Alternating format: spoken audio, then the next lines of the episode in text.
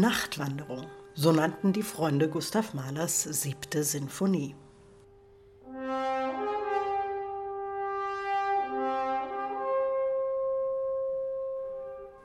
Sie scheint ins Reich des Traumes zu führen, tief ins Unterbewusste zu dringen.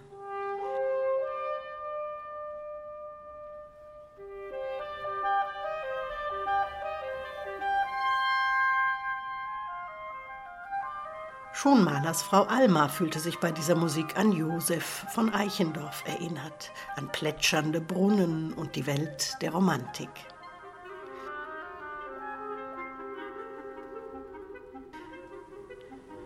Doch wer durch dunkle Nacht schreitet, der läuft Gefahr, vom Weg zu geraten und vielleicht sogar in einen Abgrund zu fallen.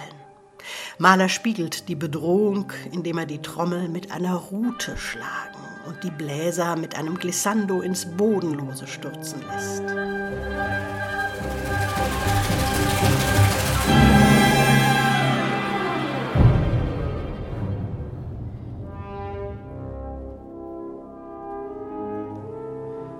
Und dann mündet das Ganze in einen Marsch.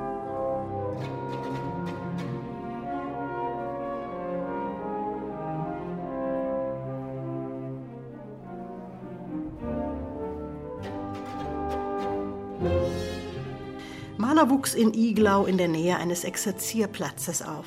Märsche hörte er schon in der frühesten Kindheit. Sie prägen seine musikalische DNA und bestimmen auch das Geschehen in der siebten Sinfonie.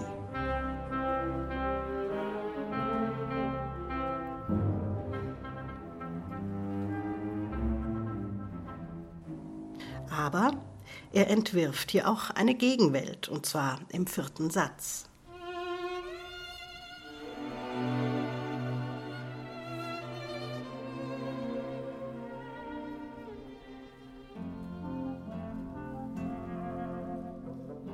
Das ist ebenfalls eine nächtliche Szene, aber eine zarte und heitere. Mahler präsentiert hier eine Serenade, wie sie in lauer Sommernacht unter freiem Himmel gespielt wird.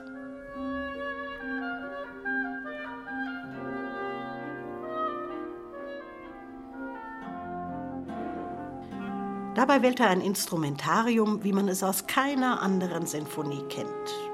Er lässt seinen Serenadensänger von der Harfe, der Gitarre und der Mandoline begleiten. Was für eine ungewöhnliche Besetzung bei einem spätromantischen Werk.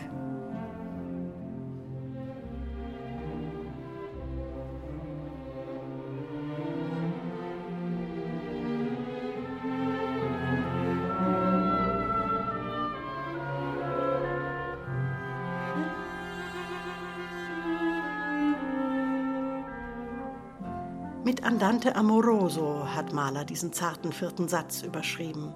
Vielleicht auch, weil der Serenadensänger seiner Geliebten ein Ständchen bringt. Es ist die ruhige, friedvolle Seite der Nacht, die Mahler zum Klingen bringt. Das schwere Blech und das Schlagzeug müssen deshalb schweigen.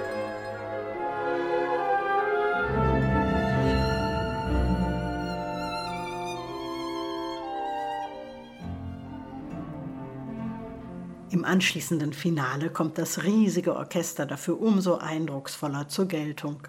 Mahler führt uns nun ans helle Tageslicht, ins triumphale, strahlende C-Dur und lässt sogar die Glocken läuten.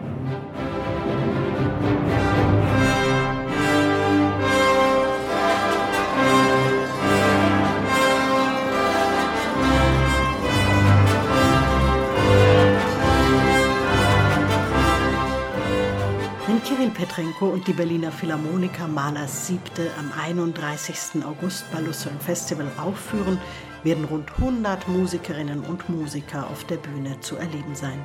Sie werden das KKL Luzern zum Beben bringen.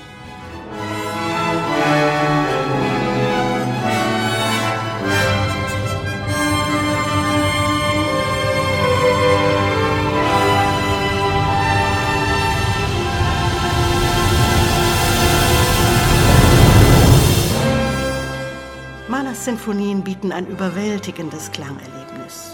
Umso mehr, wenn sie von einem Top-Orchester wie den Berliner Philharmonikern dargeboten werden. und von einem so ekstatischen Dirigenten wie Kirill Petrenko.